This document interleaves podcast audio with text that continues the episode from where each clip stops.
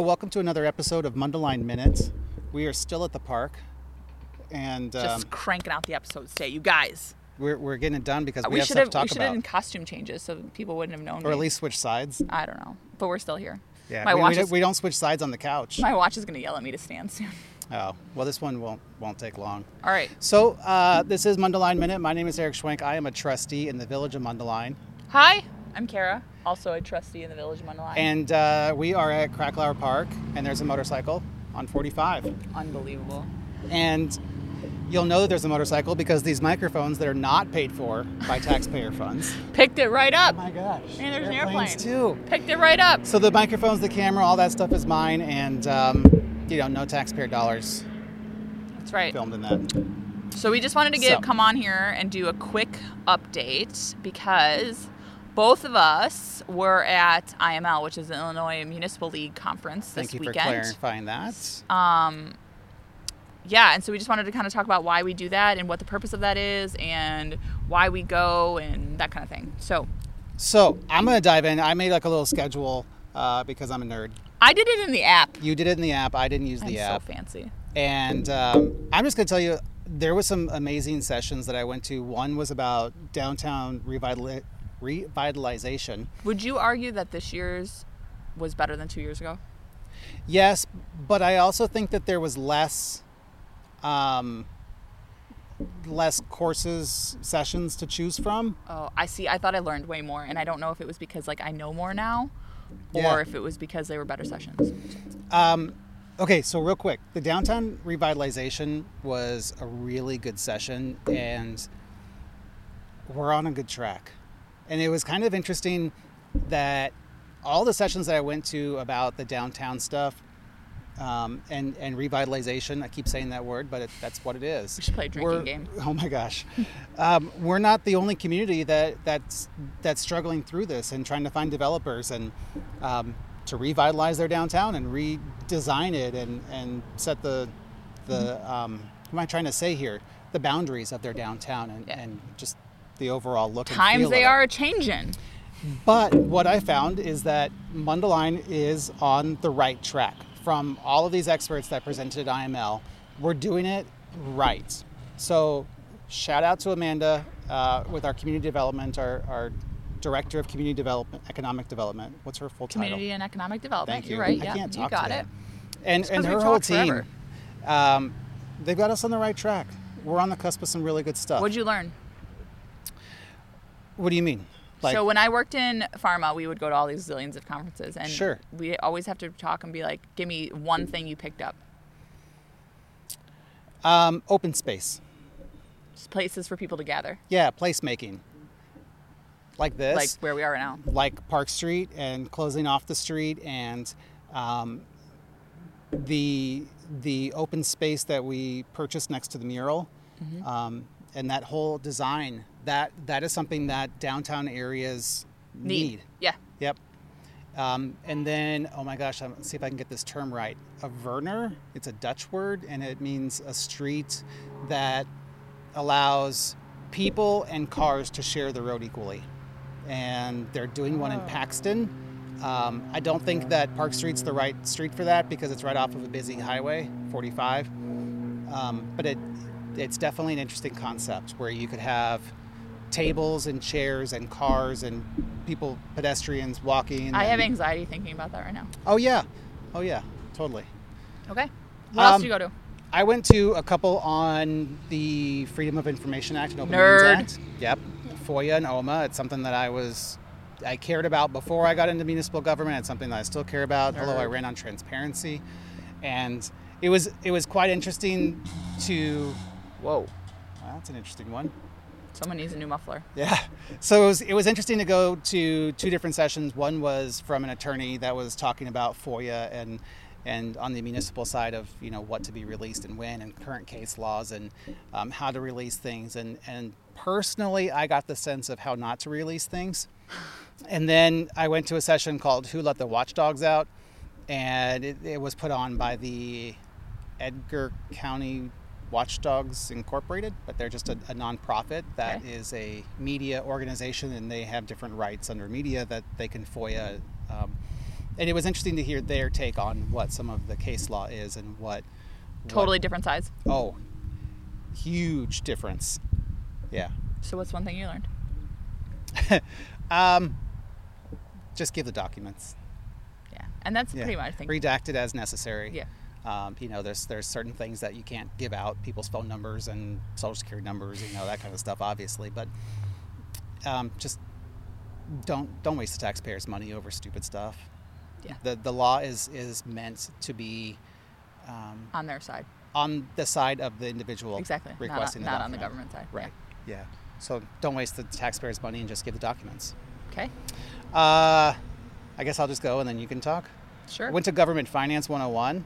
It was definitely geared towards brand new, um, newly elected officials. And That's okay. It never hurts to learn more. But you are the finance expert. You and Doug are homies. Doug, yeah. So, I hope Doug watches. Doug, you watching? Yeah. Um, that one, I, I can't say that I learned a lot. I actually, I because you can't already know a say- lot. I, I get some of the finance stuff. I'm not a, a finance expert by any means, He's being humble. but I'm that one I, I didn't really learn too much. A nerd. Thank you. Adult use cannabis and how things have changed in the 2021 revisions. That was Talk about pretty this, and I have a interesting. really good sidebar conversation about adult use cannabis. Go. All right. So my one thing from this is how the state spent a lot of time to make the new licenses equitable across um, race and gender. Got it.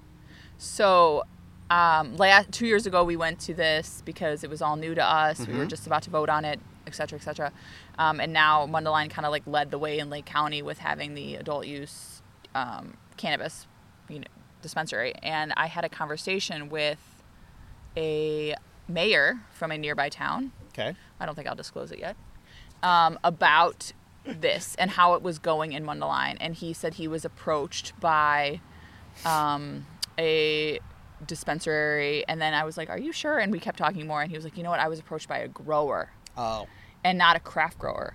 They Oh. are talking about a grow site that's zoned agriculturally and what you know the benefits were of it and how we saw it playing out and i was like well obviously we don't have a grow site but we do know that that it is so monitored and it is so litigious to get a license Yeah. that we've seen no problems from it and um it was like a very good conversation. There was a state rep there with me as, as well. The three of us were kind of talking through the logistics of it. And he left. He's like, maybe I will give these guys a call back rather than ignoring their calls. And I was like, well, that's really sad that you would ignore someone's calls. But yes, you should give them a call back because it's advantageous for the community. We've seen no issues and we've been able to support ourselves through the pandemic based on revenue we got from absolutely. the dispensary. So, With no increase in crime. right, exactly. I mean, the worst thing that, that came out of it was the horrible parking. parking. And that's what I told him. I said, you know, the issue we have with ours is that it's, it's a retail establishment in a non-retail area, Growth. but we're forced Right. we're forced to keep it there because of how the licensing works. and and yeah, the limitations on where exactly. that can be placed. So, um, it was just an interesting conversation that other municipalities are looking to us for, which is kind of like looking to me for advice Well, and kind of insight. You and know. personally, I, whenever I was approached by area municipalities about cannabis, I told them that um, don't you dare yeah, pass this. don't you dare! Stay it is away. a terrible idea. No one should have it. Nobody else should have this. Yeah. You will hate it in your community. Yeah. It is the worst thing you could ever want. And uh, don't you dare take my revenue. Right? Exactly. Yeah. So we're we're a little protective of Yeah. our of our canna- Of- Of, cannabis the dispensary, dispensary, money right? We don't now. want any competition. Okay. Yeah, exactly. um, let's see. Then I went to a, a council members roundtable. So this is where all the trustees. We, we have different names, right? Aldermen, Yeah. trustees, council members. Whatever. eh, every kind of village has something different. Um, and I'll tell you, my biggest takeaway from that is, wow, we're in a good place. And there's other communities that are fighting over legal counsel for trustees versus legal counsel for the mayor, and they're having to hire separate attorneys so that their- What? Their, board gets representation, but that the Holy mayor's guacamole. the mayor won't allow their attorney to speak to the trustees. And I'm like, wow, it's it's nice to not be in that predicament, and that Sounds scary. yeah, it, it, we're we're we're in a good place. Yikes. Uh, let's see. Next up, I did tax increment financing. Um, TIF. TIF stuff and navigating choppy waters with different taxing districts. That one was really interesting. I learned you can share money between TIF, dix- di- TIF districts if they are Touching. touching next to each other and if it's a budgeted item in your TIF district budget. And then more planning and revitalization in downtown streetscapes. And this is where um, Paxton actually, uh, the mayor of Paxton, Illinois, was the one that moderated and, and spoke. Where is where where is that? It's uh, south off of 57. That doesn't mean anything to me. Just say south. Okay.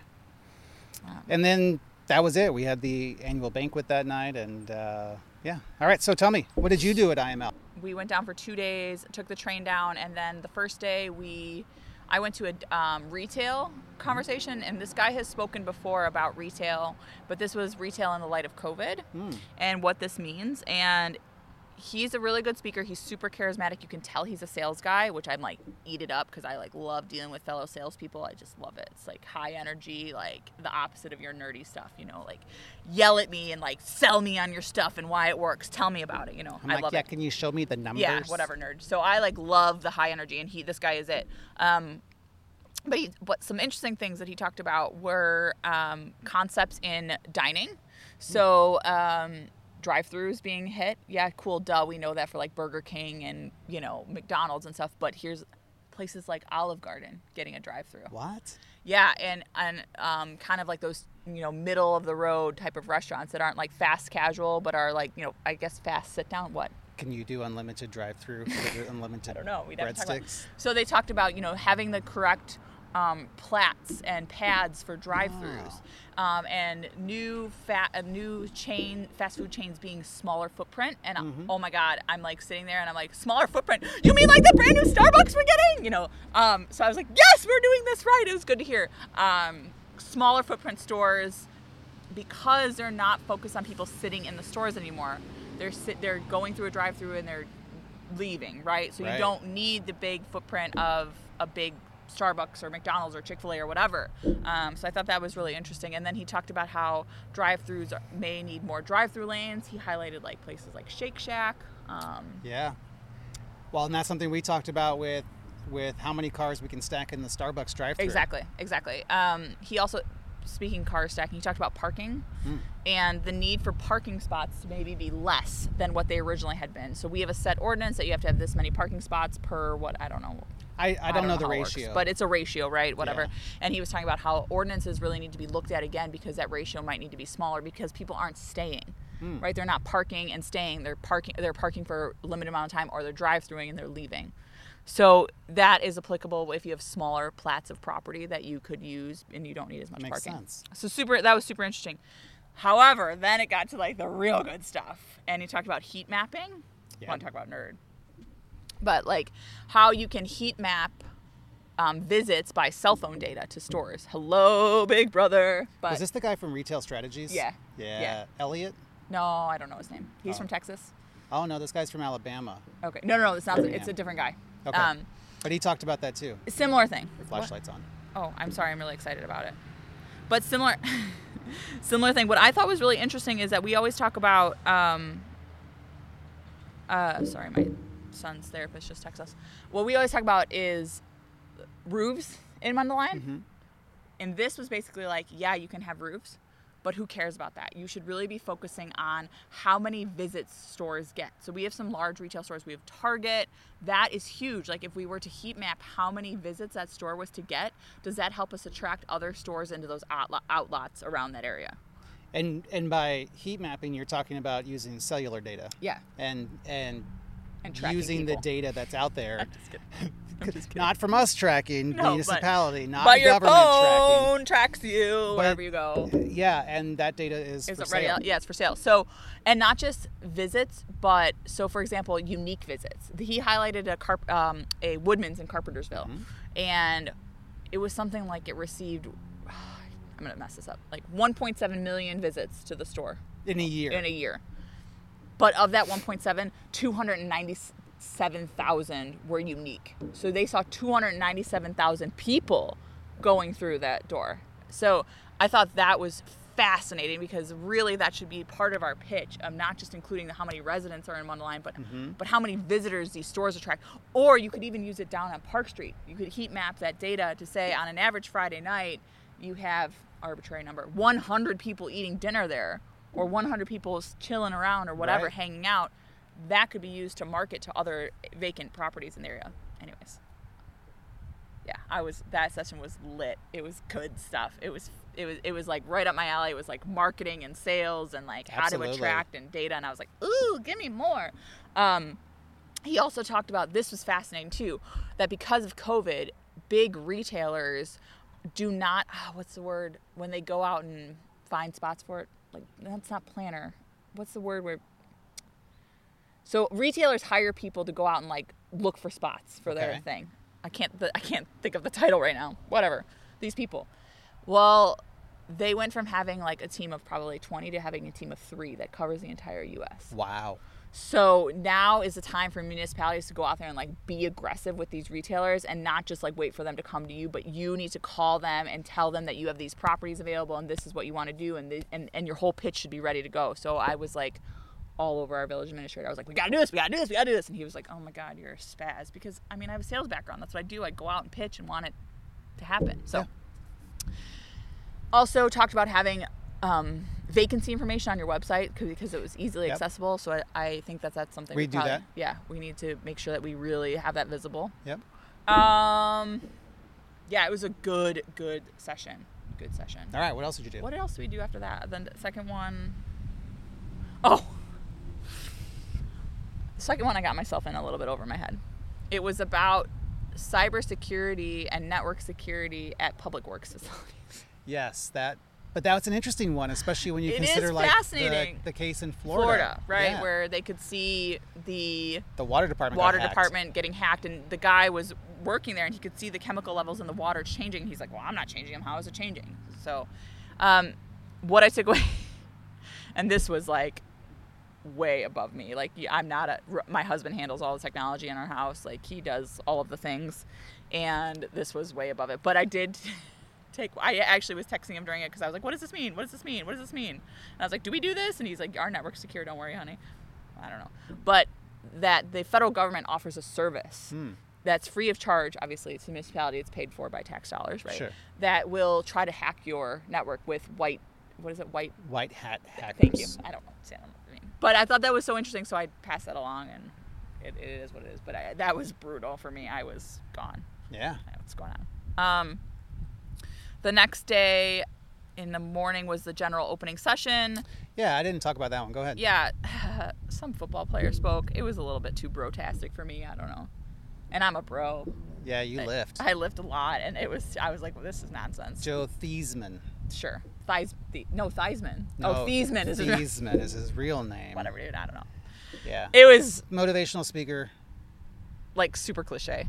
Yep. Not in for it. But uh, Dr. Nzike spoke afterwards. So yeah, the the, the, the whole COVID hour plenary session. Plenary. So we love that word, plenary. Plenary session. I That challenge you was to use that in your vocab this week. Really, uh, that was really informational. Dr. Azike and uh, Director Garcia. I forget the other two. Um, Uh, the general, who's the head of Yes. who's the head of uh, the revenue De- department, Department of Revenue, DOR. Yeah, and then Cynthia, who is the head of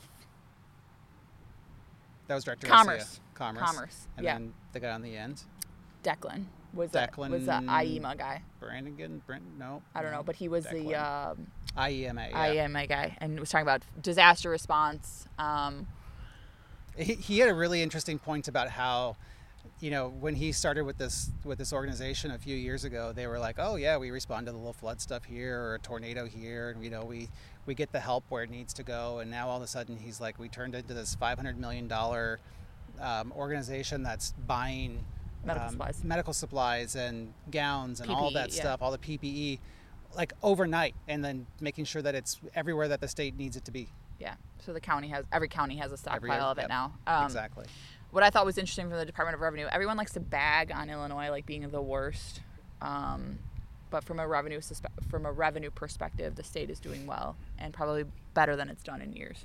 Yeah, one of the things that they said was that we generally take we being the state take in 1.4 billion a month in sales tax revenue. Yeah. And that this last month they took in 1.7 billion. So actually, sales tax revenues are up. People, are, spending, money again. Yeah. Yep. And there is some correlation higher with the than what surplus they dollars. did in 2019. Yeah. Well, you know that that makes sense. There was pent up demand, and now Yep. the demand's back. So, you know ho- that's good from an economic recovery perspective. Um, And that our Moody's score, our our our credit bond rating, rating went it went up. Yeah. Still not what it should be, but we're working on it. Yeah. Things are working. So, went to the general session. Then there was like a break, um, and then I went to two back to back sessions on um, police reform. Yeah. And I thought this was really interesting of the way that they did set it up. So the first session was presented by the three. Uh, it's a state senator and two state reps, all from the south side of Chicago. They presented on the policing reform and how it was came to light and what they did and how it was you know made a law and went and went into the details of it. And the room got spicy. I mean, it got contentious. And the three of them handled themselves with ease, with grace. Um, what I learned from that is that police practices that are happening in Mundelein are already complying with this new police reform bill. And suburban police departments aren't going to see changes. Now, so that was an hour of that. The next hour was the head of the Chiefs Association, the head of the Illinois State Police, and the chief of police in Lamont, Illinois. I don't know why they picked there, but whatever they did. The head of the, they all three of them sat up there and said, "We participated in the formation of this bill." and we had input and we worked with these reps and we worked with these senators to make sure that this was fair policing for all. Okay. And I feel like I went into this session with the impression that like this was an anti-police bill or this is like defunding the police or all of these things because you hear these like really emotional talking points when you're Right. when you're talking about this and to hear these three chiefs in their various roles you know the, the the the head of the chiefs association is also like a head of the like training association for police Oh, okay. he wears like a ton of hats and he's a chief a, a police chief in hazel crest yes that's a place right yes sure he's the chief of police there too but um, to hear that the police were intimately involved in creating this was reassuring right they're not going to do something that's detrimental to policing Right. this isn't meant to make neighborhoods unsafe or And to, protect to, their officers. right Yeah. right this is meant to protect the officers to try to tackle crime all you know all these things so it, i have the whole booklet from it i thought i learned a lot from it but i did learn and i you know really take away from this once again is like we're very very fortunate to live where we live um, our police department has you know is very well run and has always you know has been well run for the last 20 plus years and the things that are in this police reform bill we've been already doing banning of chokeholds using um, body cams those kind of things we've been doing that we're already Yep. have been doing that and we have s- you know we've made public that we already do these kind of things so yeah, I, I left that session like feeling really good. Um, and then I had a quick meeting with a state rep, um, and and a, different mayor, chat with, chatted with them for a little bit, and that was it. So um, it was quick in and out for me. Um, took the got a ride home. Thought I took the train home. No, I didn't do that. Got a ride home, and yeah, but I definitely felt like I learned and retained more from this than I did from two years ago. I think being involved in it for the past two years Yeah. brings a different perspective and things mean more. I understood now. more and how we could. Imp- so a lot of it when we went two years ago, I was like, "What is this? How do I implement this?" And I that's how my brain works is like I want to learn and then put it into play. Right. And now I see how you can do this. Sure. Yeah. Yeah, it was super nerdy and it's good to learn stuff. And it was me and you, Trustee Ross, the village administrator, and Yeah. the mayor. And that were there. Mayor Lance, yeah. Yeah. So I hope everyone learned as much. I was, I was really excited to see Eric there. And one of the things I have to say, we we all went to different sessions. You know, if you don't, nobody's nobody assigns you to a session. You just kind of pick what Interests you? what interests you. Yeah. Um, and there was some where, uh, like, there was one where I sat next to uh, to Eric Gunther. You know, but overall, we all went to different sessions, and which is awesome because that brings up back a lot of knowledge. it also gives you a chance to talk to to, the person Mundelein. sitting next to you. m- watching this wasp see if it's going to fly in front of the lens. Yeah, Great, there, it is. it is. Um, talking to the person next to you and learning like what they do in their Oh yeah, municipality. the Um, networking connections and how their municipality works, and we've brought some of that back. Yeah. Um, we use some of that that insight when we were Interviewing interviewing, for a new- yeah. the new village administrator position like, over a year and a half ago now, a year ago. Jesus. Yeah, it's been a while. Um, so yeah, the, yes, there's a cost associated with going to IML. It's a an organization that the village pays to be a part of. Yeah. We have to pay for our, um, you know, our tickets to go. Yeah. But I, I would say that the education that's received is is definitely worth the the financial. Yeah. It was it was it was beneficial. So Yep. we'll you know we powwow with staff afterwards and then Yep. go from there. So Right. this was probably the most boring podcast we've done. Sorry, friends. Sorry, friends. Russ, I'm sorry. Mom, sorry. Yeah. Sorry. Eric's Mom. mom. sorry. Yeah. Exactly. All right. That's all we That's all got. she wrote. we'll see you next time. Next Have a good week. See you guys.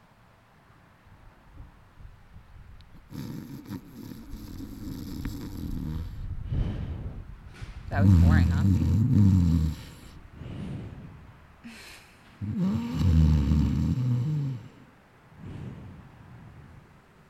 You okay? Narcoleptic? I'm just gonna put that in the podcast somewhere.